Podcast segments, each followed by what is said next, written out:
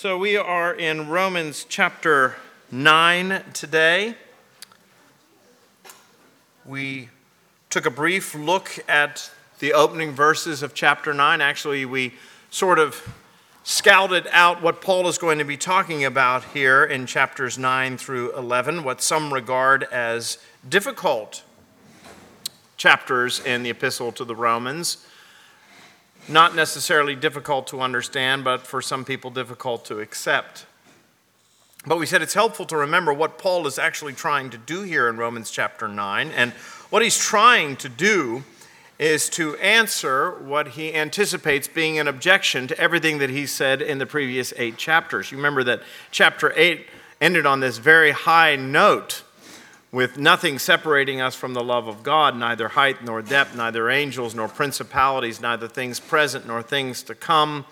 Nothing in all of creation, Paul says, separating us from the love of God that is in Christ Jesus our Lord. We are secure in that because our salvation is the work of God, not the work of men. Paul was talking about the doctrine of eternal security.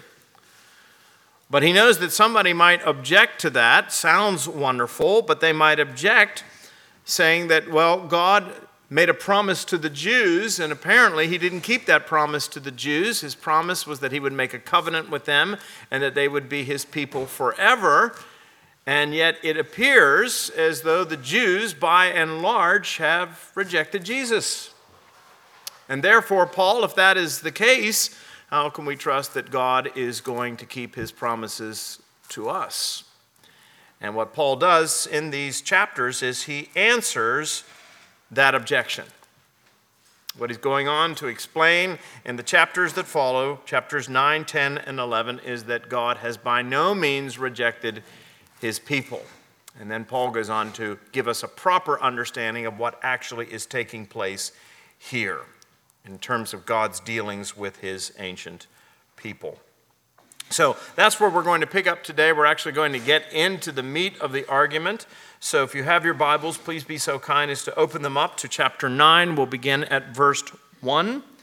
And we're probably going to read a little further than verse 3, but in the first part of today's lecture, we're going to focus on just the first three verses. But here's what Paul says He says, I'm speaking the truth in Christ, I am not lying. My conscience bears me witness in the Holy Spirit that I have great sorrow and unceasing anguish in my heart.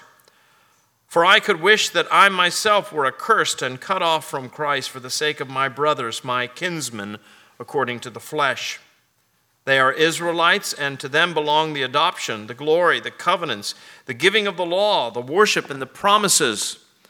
To them belong the patriarchs, and from their race, according to the flesh, is the Christ, who is God over all, blessed forever. Amen. But then he goes on to say, and here is where he begins to answer that charge. He said, But it is not as though the word of God has failed. For not all who are descended from Israel belong to Israel, and not all are children of Abraham because they are his offspring. But through Isaac shall your offspring be named. This means that it is not the children of the flesh who are the children of God, but the children of the promise are counted as offspring. It's really a stark contrast, isn't it, between the end of chapter 8 and the beginning of chapter 9. We said that chapter 8 ends on this incredibly high note. I don't know what the lessons were assigned in the funeral that is taking place across the way, but one of the most popular passages to be read at any funeral is this section of Romans chapter 8. Can anything separate us from the love of God? And of course, Paul's great climax is no, there is nothing. Not even we ourselves, once we are saved, can separate us from the love of Christ. It is a high note but then you turn to chapter 9, verse 1, and all of a sudden, Paul is talking about unceasing anguish.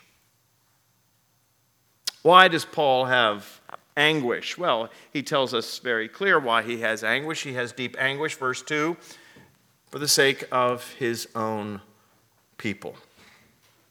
For the sake of his own people. And then Paul goes on to say something even more extraordinary. We'll come to it in a moment, but he talks about, if it were possible, himself being cut off from Christ for the sake of his own people. Now, that was an extraordinary thing for Paul to say, and it's made even more extraordinary when you consider Paul in terms of his relationship with the Jewish people at this point in his life. You all know that Paul started off as a Jew. Of course, he died a Jew as well, but he started off being raised in Judaism. He was not raised in Jerusalem, he was actually raised in what is modern day Turkey. In Turkey, um, a place called Tarsus. It was one of the great intellectual centers of the ancient world.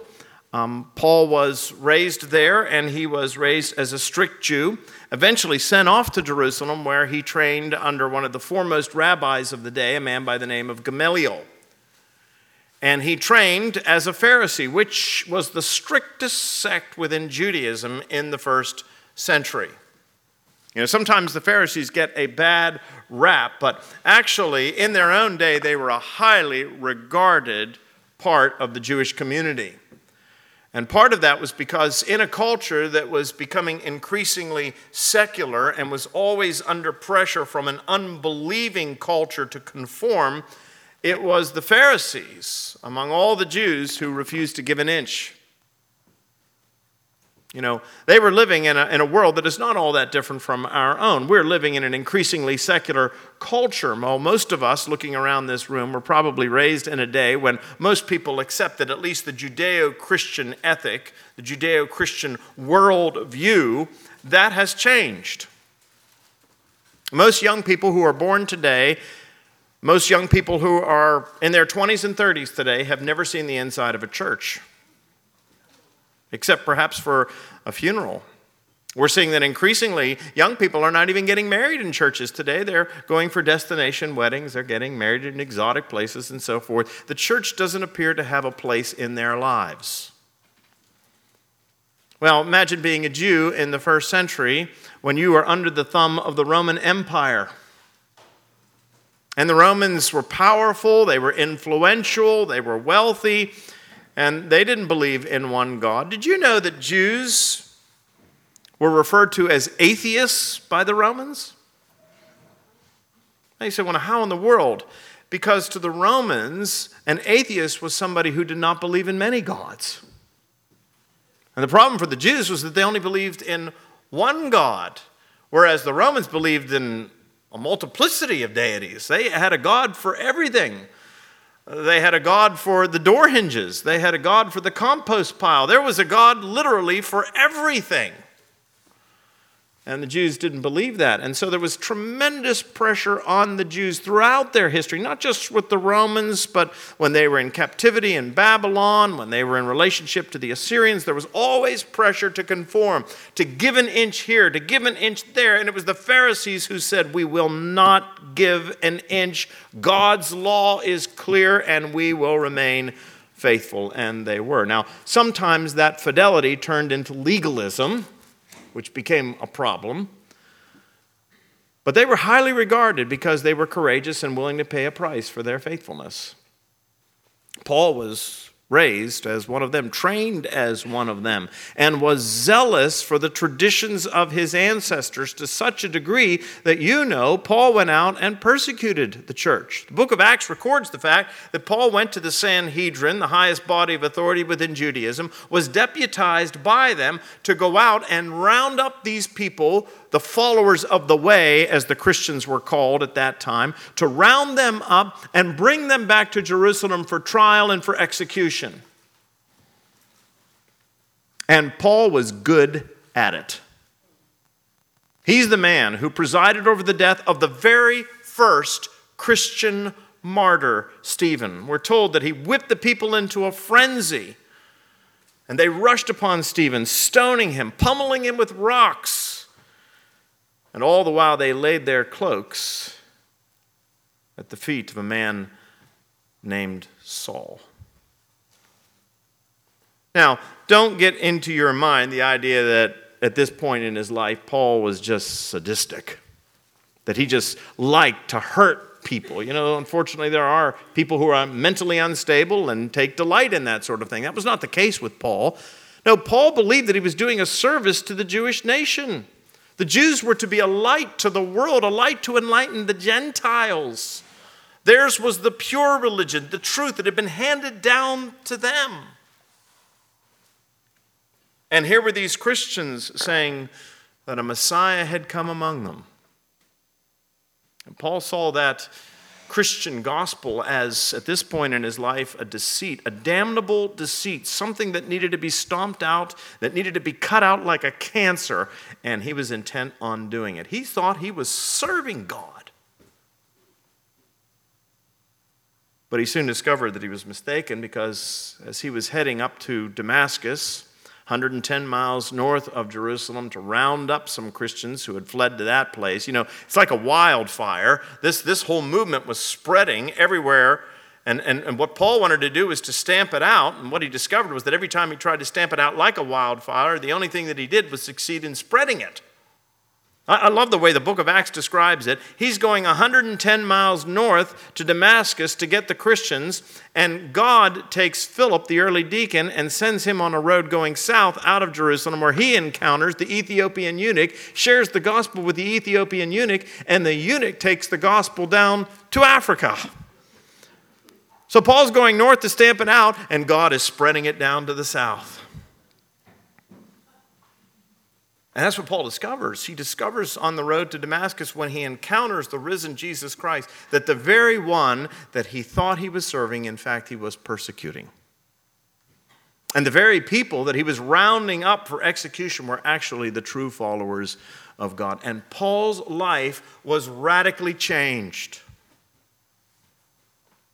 I always tell people, let that be an encouragement to you if you have family members or loved ones who are not believers and you think, I don't know what it will take to bring them to their senses or to their knees, because let me tell you something if God can do that with Paul, he can do it with your loved one. Well, Paul was radically transformed. It took him a while to understand fully the implications of the fact that Jesus was the Messiah, but once he grasped it and he had a keen mind, he became not any longer the greatest persecutor of the church, but its greatest defender. He who had been willing to stamp out the movement was now willing to suffer for it, even unto death. But that changed his relationship with the Jewish people. It changed it dramatically because they now began to regard him as their greatest enemy, as a traitor. Now, we all know if you, if you think of the word traitor and you had to come up with one person and say, oh, that person was a traitor, who's the first person you think of, for example, from American history? Oh, everybody says it. Benedict Arnold, of course. And we even, we even use that as a byword. We say, oh, well, you're just nothing but a Benedict Arnold. But you know the story of Benedict Arnold. Many people don't know the story of Benedict Arnold. Benedict Arnold started off as a general in the Patriot Army, and quite frankly, one of the most successful generals in the Patriot Army. A highly capable leader of men but a man whose accomplishments and victories in places like Saratoga and so forth were overlooked. And other people were promoted, lesser people, people with lesser abilities were promoted over him, and that little seed of bitterness began to germinate and grow until eventually it produced a poison fruit and he decided that if he wasn't appreciated by the Patriots, perhaps the British would appreciate him. And you all know the story. He tried to give the prominent post, the strategic post of West Point, to the British. And the Revolutionary War might have come out very differently had he been successful. And so, this man who had been what made Benedict Arnold so terrible was not just that he had sided with the British, but that he had once been a patriot and zealous for the patriot cause. And now he is a villain of American history. That was the Apostle Paul in the eyes of the Jews. They hated him. He had turned on them. He was the Benedict Arnold, the traitor. And over the course of his life, Paul suffers as a result. Every place he went where he would preach the gospel, you read in the book of Acts, Paul was traveling from place to place, preaching the gospel, preaching to Jews and Gentiles. It wasn't the Gentiles that stirred up opposition against Paul. Generally speaking, now there were exceptions to this, but generally, at least in those early days when he was preaching and there, there was a mixed congregation, it wasn't the Gentiles that were persecuting Paul, it was the Jews. He even talks about this when he's writing to the Corinthians. He talks about five times, he says, I was beaten. 30 lashes or something like that. Five times, he says, at the hands of the Jews. His own people turned against him and they hated him. So bear that in mind as we read again these words. Extraordinary words for Paul to speak. Verse 2 I have great sorrow and unceasing anguish in my heart. For I could wish that I myself were accursed and cut off from Christ for the sake of my brothers, my kinsmen, according to the flesh. He's talking about the Jews there, his brothers, his kinsmen, according to the flesh. Now, most of us would have said, you know, I'm, I'm brushing the dust off my feet. Remember, Jesus said that to his disciples one time? He said, Go out and preach the gospel and go into a town, and if they refuse to hear your message, go ahead and brush the dust off your feet, abandon them to their fate. You would have thought that that's exactly where Paul would have been. Hey, listen, I, I, I'm trying to share with you the good news, the gospel. You don't want it? Well, that's fine. I brush the dust off my feet. I abandon you to your fate. I'm going to go preach to the Gentiles, and that's going to be that. But Paul says he has unceasing anguish. Regardless of what they had done to him, regardless of how they regarded him, he had anguish in his heart to such a degree that Paul says something here that it's, it's almost unimaginable that Paul would even say it. He said, For I could wish that I myself were accursed. That's the literal translation, incidentally. Accursed and cut off from Christ for their sake. That's an amazing thing to say. Could you say that about anybody? Could you say that for the sake of another person, you would be willing to be cut off from Christ for all eternity? What Paul is basically saying there is he's saying, look, if it was possible, I'd be willing to be damned that my people might be saved. I think that's one of the sure signs of a change that had taken place in Paul's heart. That he had such compassion such concern for the lost, even those who regarded them or regarded him as their enemy. Now, I think Paul speaks those words because the argument that's being made here, of course, is that God has broken his promise to Israel. And Paul wants to say, look, that's not necessarily the case. And, and I think he wants to assure his audience that he's not just beating up on the Jews. You know, there have been periods in the life of the church when anti Semitism has been prevalent. When people have looked down on the Jews and justified persecuting the Jews, even Martin Luther, I'm sorry to say, the great reformer at times, was very anti Semitic when it came to the Jews and blamed them for the death of Christ. Somehow the Romans got completely overlooked in the process. And there have been periods like that in the history of the church. And certainly the Nazis in the 1930s and the 1940s justified the persecution of the Jews for this very reason. They said, well, look, they were the ones who killed Jesus. So there have been those periods in the life of the church when it was there. But Paul is saying, look, he's not against the Jews. As a matter of fact, he said, I'm for the Jews. My heart breaks for the Jews. I too am a Jew, and there's nothing more that I want than for them to be saved. I would even myself be willing to be cut off. Now, that sounds like hyperbole to us, but actually, what lies behind this, I'm certain, is a story that most Jews would have understood. It has to do with Moses. So, what I'd like you to do is keep your finger here in Romans and turn back to Exodus. Not a hard book to find. First book of the Bible is Genesis. Exodus comes next. So, second book of the Bible, Genesis, Exodus. And I'll fill in some of the details here, but I am certain that this what is what's lying behind Paul's statement there. Exodus chapter 32.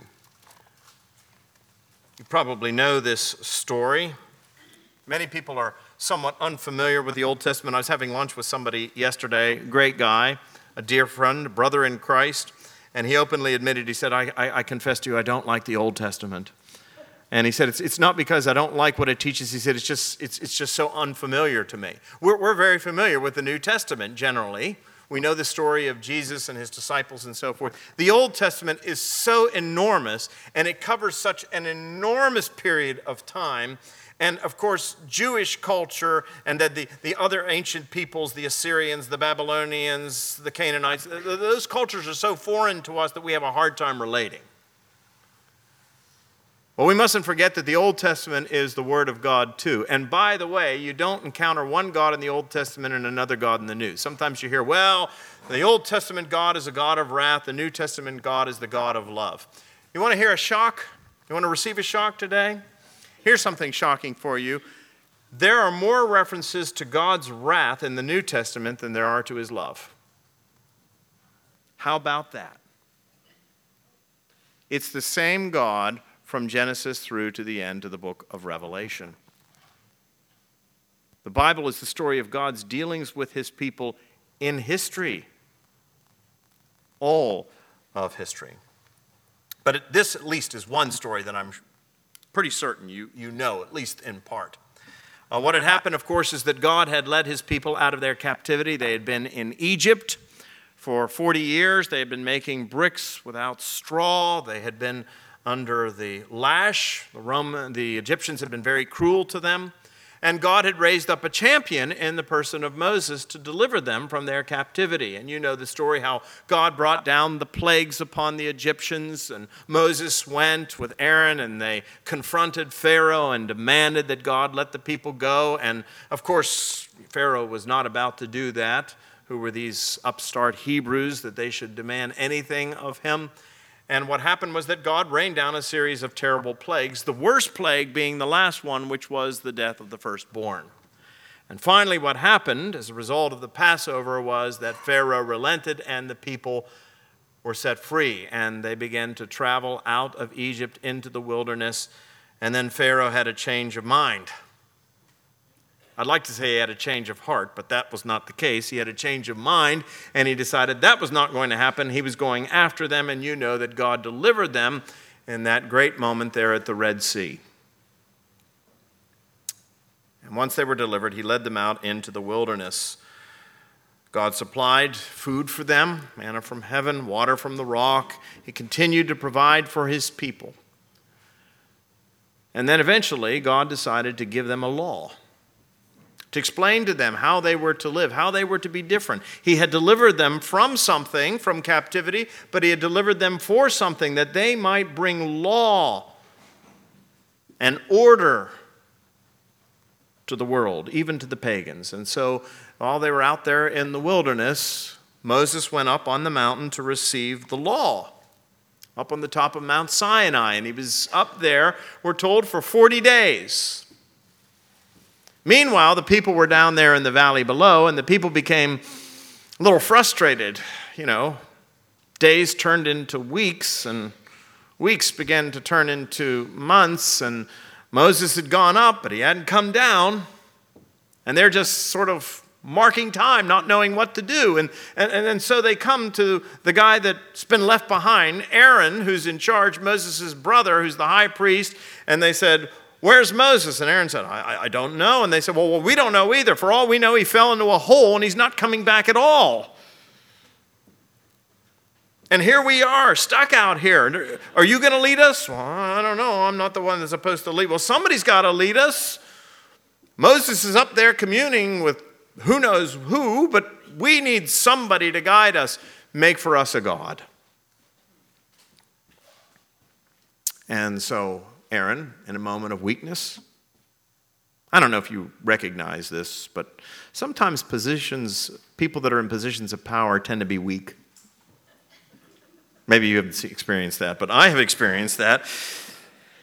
And this is an example of a person who was weak in this position of authority that he had. He was weak, he was vacillating, he didn't know what to do. These people were troublesome, they were arguing.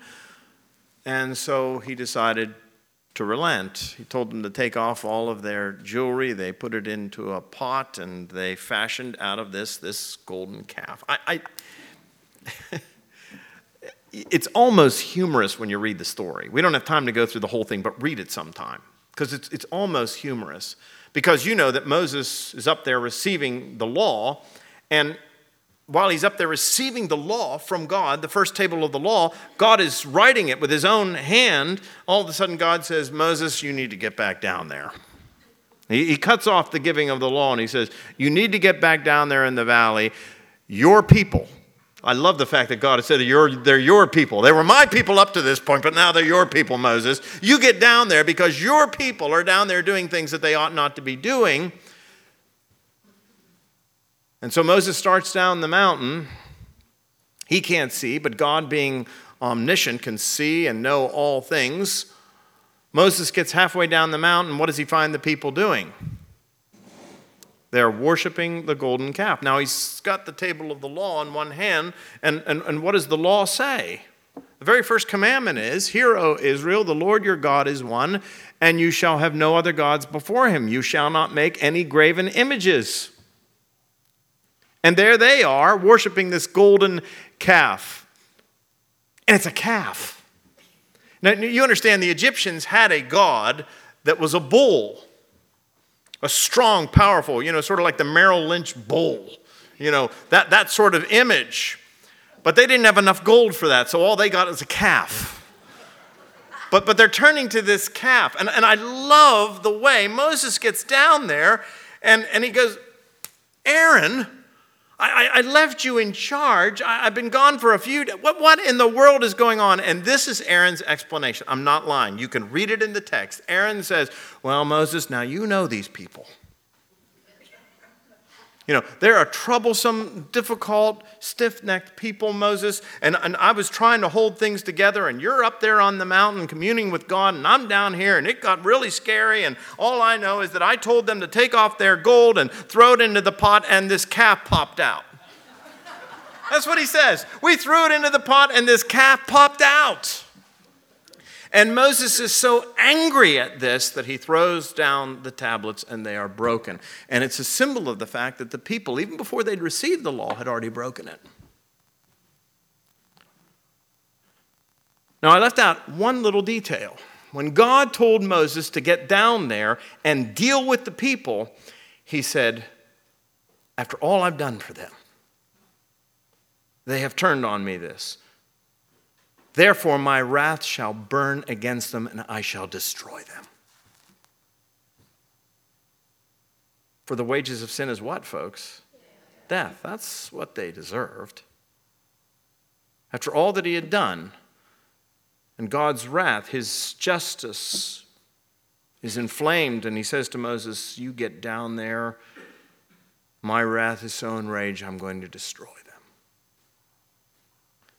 now, Moses gets down there and he sees what they're doing, and he is not happy. He breaks the tablets, he disciplines the people, he rounds up the ringleaders, he has all the ringleaders put to death. He takes the golden calf and he smashes it down. He has it ground into powder mixed with water, and he makes the people drink it. Yeah. and they drink it. A symbol that they need to forsake the idol. And so they do. But Moses is thinking to himself, I'm not sure it's enough. I mean, I'm not sure it's enough. God said that he was going to destroy his people. In fact, what God had said is, Moses, I'm going to destroy the people and I'll start all over with you. That's what I'm going to do. But Moses looks at these people, these rebellious, stiff necked, difficult, troublesome, complaining, whining, bitching, moaning people. And he loves them. He loves them. And so we're told that he went back up the mountain to meet with the Lord. And that's where we'll pick up the narrative.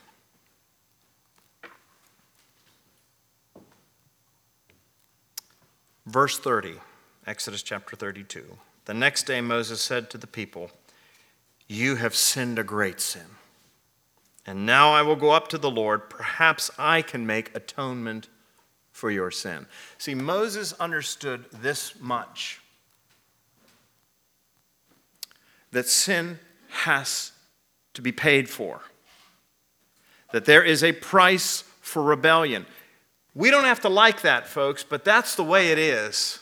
You know, when people say to me, Oh, I can never believe in a God who would send anybody to hell, I always respond in the same way Oh, yes, you can.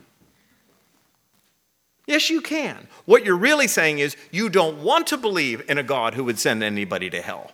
But you can certainly imagine such a God. That's why you're irritated by the idea. Moses understood enough that yes, the consequences, the payment for rebellion against God is death. And so he says to the people, in spite of everything that we've done here, I've got to go back up there. God is still a righteous God, He is a just God, and perhaps, just perhaps, I can atone for your sin. It's interesting, isn't it? The people couldn't atone for their own, but Moses thought perhaps he could atone for their sin. So Moses returned to the Lord and said, Alas, this people has sinned against uh, sinned a great sin. They have made for themselves gods of gold. But now, if you will forgive their sin, and then there's this dash. And most scholars believe there is this dash because what we're getting there is really the conversation as it took place, as Moses recounted it. And it's as though Moses suddenly breaks down. he's in the presence of God. He knows they've sinned a great sin. And he's coming for mercy, but he knows there's nothing that people can do to make up for what they've done. And so it's almost as though Moses catches himself but then he goes on to say this But if not, if you can't forgive their sin, then please blot me out of your book that you have written. In other words, let my fate be their fate. Now that's love. That's compassion. But the Lord God said to Moses, Whoever has sinned against me, I will blot out of my book. But now go lead the people to the place about which I have spoken to you. Behold, my angel shall go before you. Nevertheless, in the day when I visit, I will visit their sin upon them. And the Lord sent a plague on the people because they made the calf, the one that Aaron had made. God sent a plague, but he did not destroy them. It's a reminder to us that there are consequences for our sin. But even in this, they did not get what they deserved.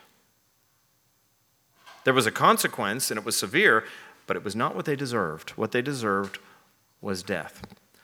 But you'll notice that God did not accept Moses' offer. He said, Moses, you can't atone for their sin. The reality is, Moses, you can't even atone for your own sin. God was pointing him forward to a time when there was only one who could atone for the sins of the world, and he had not yet arrived. We'll go back now to Romans chapter 9 because that is what's in the background to any Jew that is hearing Paul say those words. If it were possible, Paul says, I would be willing myself to be cut off from Christ, to be accursed for the sake of my brethren.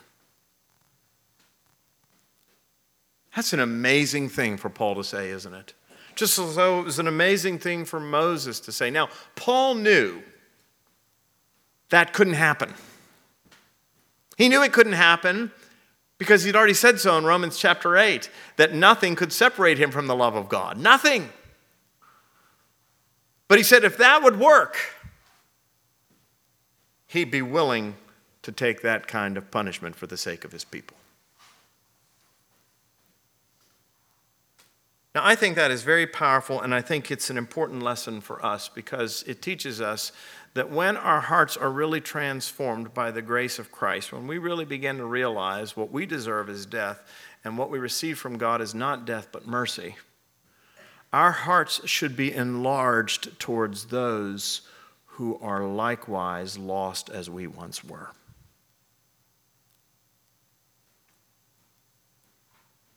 This was the attitude of Jesus, you see, who made the offer that Moses made.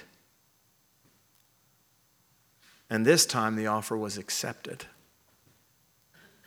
It was Jesus who said, Your people, O Lord, have sinned a great sin. And they deserve to be wiped out, their names blotted out of your book. But I'm willing to be accursed and cut off from you. My God, my God, why have you forsaken me? I am willing to be accursed and cut off, to be a byword that they might be saved. What Moses couldn't do, what Paul couldn't do, Jesus has done. And do you understand he's done it for you? As bad as those people were down there in the wilderness, you and I are guilty of precisely the same thing. Now, you may not have made a calf out of gold, but you and I worship created things rather than the Creator every single day, don't we? That was the problem in Romans chapter 1. We worship all sorts of things. You can worship your health, it doesn't have to be material possessions. You can worship your health. It could be the most important thing in your life, and you will go to great lengths to maintain it. But you can worship material things money, houses, homes, reputations. Your children can be the most important thing in your life. Your spouse can be the most important thing in your life. Your happiness can be the most important thing in your life. But whatever it is, all of those things are created things. They are not eternal, and if you have made them the top priority in your life, then you are as guilty as the people down there in the valley who made that golden calf.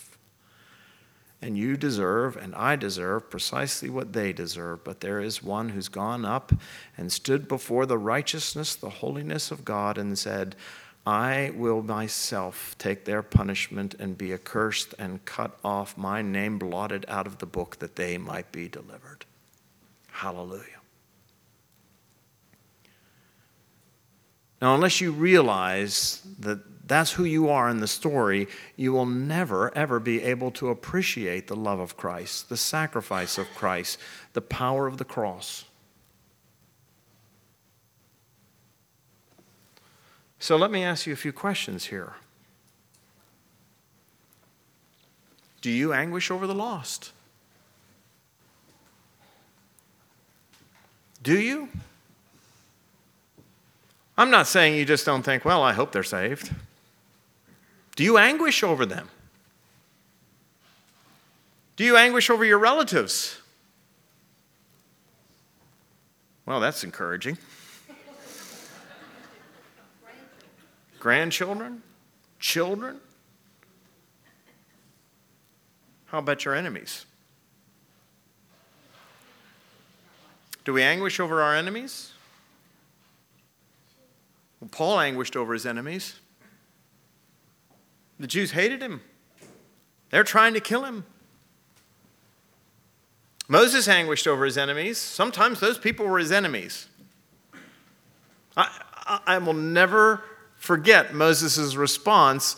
You know, when he encountered God in the burning bush, and God said, Moses, I have chosen you. I have seen the suffering of my people, and I am sending you to Pharaoh that you might deliver my people. And you know what his first response was? Oh, not, oh, Lord, that's great. Wow, what an honor. I, I don't know what to say. He said, Oh, Lord, I don't know about this.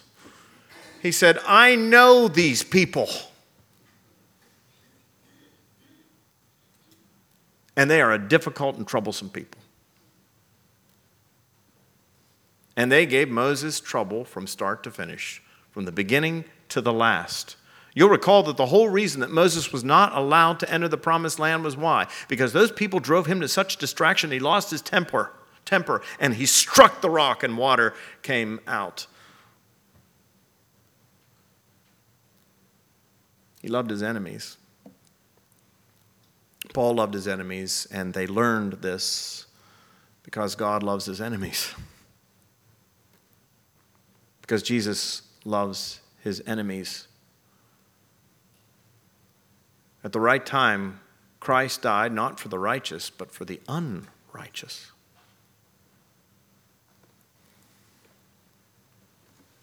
Do you grieve over great sinners? Or do you hope that they get exactly what they deserve? It's hard to grieve over an Osama bin Laden, isn't it? It is hard to grieve over a Joseph Stalin, an Adolf Hitler, or a Putin. But do you understand that Jesus Christ walked that long, winding road to Calvary for people like that? Do you realize that your offense in God's eyes is just as great as theirs? See, we have a hard time seeing that. Because we don't see ourselves in that way, we do not grieve over those who are great sinners. But God does.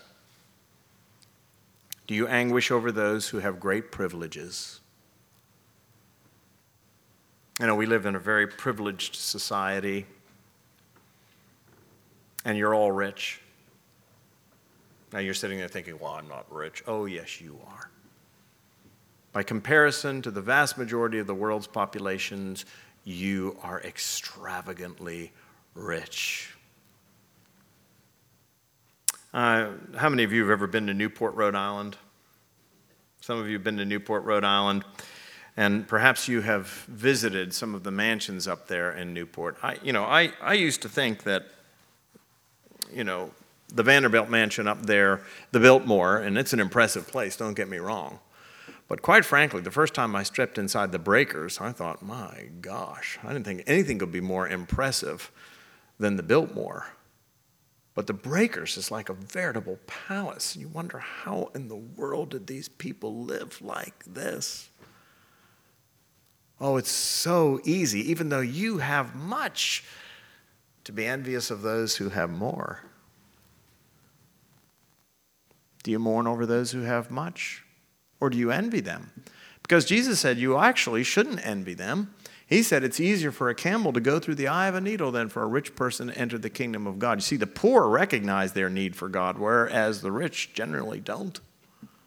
Anything they need, they can provide for themselves. That's why Jesus told that story about the rich man and the poor man. There was this rich man who feasted sumptuously at his table. And there was a poor man who sat at his gate longing for the scraps that fell from the rich man's table. Moreover, Jesus said, his body was covered with sores that the dogs came and licked.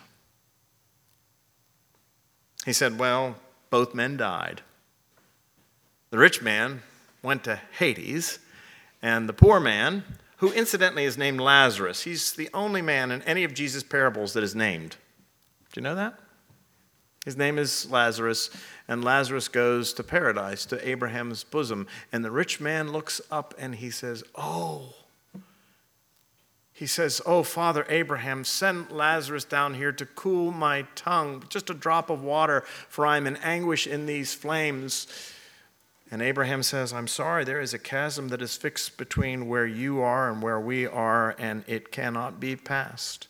And that's when the man says, Oh, well, then I have several brothers. At least send him to one of my brothers that they might repent and be saved. I had great wealth too, you see. And Abraham says, I tell you the truth. They wouldn't even believe if Lazarus came back from the dead. That's where the rich are. Do you envy the rich? You shouldn't envy the rich. You should have compassion, mercy for the rich. See, one of the ways you know that you are growing and maturing in the Christian life, my brothers and sisters, is when you begin to have compassion for those who are lost. It's when you can really sing from your heart and mean it. Amazing grace, how sweet the sound that saved a wretch like me. I once was lost, but now I'm found. I was blind, but now I see. And your heart's desire is to share that saving message with others who are lost in sin and nature's night, lest they be separated from God for all eternity. That was the heart of Moses, the great champion of the Old Testament. That was the heart of the Apostle Paul, the great champion in the New Testament. But most importantly, it was the heart of Jesus Christ the Lord of glory, and the Savior of the world. Let us pray. Father, we pray that you would enlarge our hearts, that you would grant us the grace to see ourselves as we really are, just like those people down in the valley who create and worship calves, golden calves of our own making. Help us to see that what we deserve is the due penalty for our sin, which is death. We deserve to have our names blotted out of the book of life. But help us to understand that there is one who has stepped in and said, I am willing to be cut off, to be accursed for the sake of your people, if they might be delivered. Grant us the grace to understand that Jesus Christ became our substitute and he alone was able to make the full, perfect, and sufficient sacrifice, oblation, and satisfaction for our sins and for the sins of the whole world, and then enlarge our hearts with a love for the lost, for our lost relatives, our children, our grandchildren, for our spouse, for our neighbors for our enemies, that we might be more like Jesus whom we claim to follow. For it's in his name we pray. Amen.